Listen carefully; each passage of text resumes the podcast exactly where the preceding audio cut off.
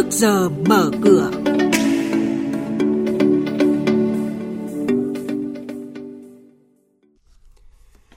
Thưa quý vị, thưa các bạn, trong 2 ngày, Ngân hàng Nhà nước đã hút dòng 27.000 tỷ đồng. Việt Nam vào top 20 nền kinh tế tốt nhất để đầu tư năm 2019. ASEAN Group muốn thoái vốn tại BOT Hà Nội Bắc Giang là những thông tin đáng chú ý trong trước giờ mở cửa hôm nay. Và ngay sau đây, biên tập viên Hải Nho sẽ thông tin chi tiết. Vâng thưa quý vị và các bạn, trong 2 ngày 16 và 17 tháng 9, Ngân hàng Nhà nước hút dòng 27.000 tỷ đồng. Cụ thể riêng trong ngày 17 tháng 9, Ngân hàng Nhà nước trào thầu 15.000 tỷ đồng, tín phiếu kỳ hạn 7 ngày. Đáng chú ý khi lãi suất tín phiếu chính thức bị giảm từ 2,75% một năm xuống còn 2,5% một năm, khối lượng trào thầu vẫn được các tổ chức tín dụng hấp thụ gần như toàn bộ. Lũy kế trong hai phiên đầu tuần, lượng hút dòng từ phía nhà điều hành lên tới 27.000 tỷ đồng, tương đương khối lượng tín phiếu đang lưu hành trên thị trường. US News and World Report vừa công bố xếp hạng các nền kinh tế tốt nhất để đầu tư trong năm nay. Theo đó, Việt Nam xếp thứ 8 trong top 20 nền kinh tế tốt nhất để đầu tư, tăng từ vị trí 23 của năm ngoái. Để đưa ra bảng xếp hạng này, US News and World Report đã khảo sát hơn 21.000 người từ 80 quốc gia trên thế giới, trong đó lấy ý kiến của khoảng 7.000 lãnh đạo công ty trên toàn cầu để đưa ra quyết định. Diễn biến chỉ số chứng khoán chốt phiên trước có gì đáng chú ý? Những mã chứng khoán nào có triển vọng đầu tư? Những công bố quan trọng liên quan tới các mã chứng khoán niêm yết trên sàn giao dịch. Chuyên mục Trước giờ mở cửa phát sóng lúc 8 giờ 10 phút trong thời sự đồng hành sáng từ thứ hai đến thứ sáu hàng tuần trên kênh thời sự VOV1 sẽ cập nhật những thông tin này. Trước giờ mở cửa trên kênh thời sự VOV1, thông tin thị trường tài chính, chứng khoán tin cậy, kịp thời, hữu ích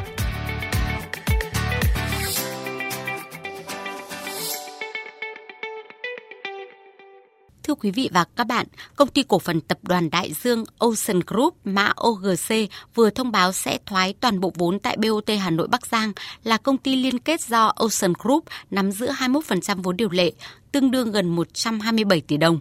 Lợi nhuận của nhà đầu tư được tính trên phần vốn chủ sở hữu tham gia dự án theo quy định, nhân với tỷ suất lợi nhuận 12% một năm.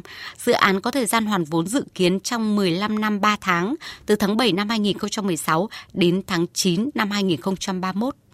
Trong 6 tháng tới, khi báo cáo tài chính cả năm được kiểm toán, Tổng công ty xây lắp dầu khí của Tập đoàn Dầu khí, nếu không thay đổi được tình hình, thì sẽ vướng vào các điều kiện hủy niêm yết bắt buộc.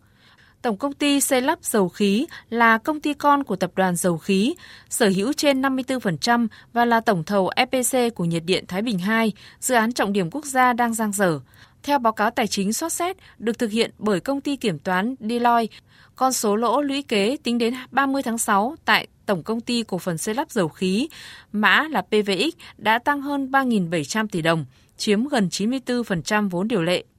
Vụ sập sàn cổ phiếu FTM của công ty đầu tư và phát triển Đức Quân đã gây thiệt hại cho 11 công ty chứng khoán và một ngân hàng. Đây là thông tin đáng chú ý trên thị trường hiện nay và đại diện các công ty này cũng đã họp bàn tìm hiểu nguyên nhân sự việc. Một số ý kiến cho biết cổ phiếu FTM có dấu hiệu bị thao túng giá bởi cổ đông lớn Lê Mạnh Thường, nguyên là chủ tịch hội đồng quản trị của FTM, đã từ nhiệm từ tháng 4 năm nay và các cá nhân khác. Đại diện các công ty chứng khoán cũng chuẩn bị tố cáo hành vi thao túng giá cổ phiếu FTM tới cơ quan chức năng. Còn trên thị trường chứng khoán, diễn biến đáng chú ý đến từ giao dịch khối ngoại và đây cũng là điểm sáng trong phiên hôm qua khi họ trở lại mua dòng 36 tỷ đồng trên toàn thị trường, tập trung chủ yếu vào các mã HPG với gần 83 tỷ đồng, VNM với hơn 43 tỷ đồng.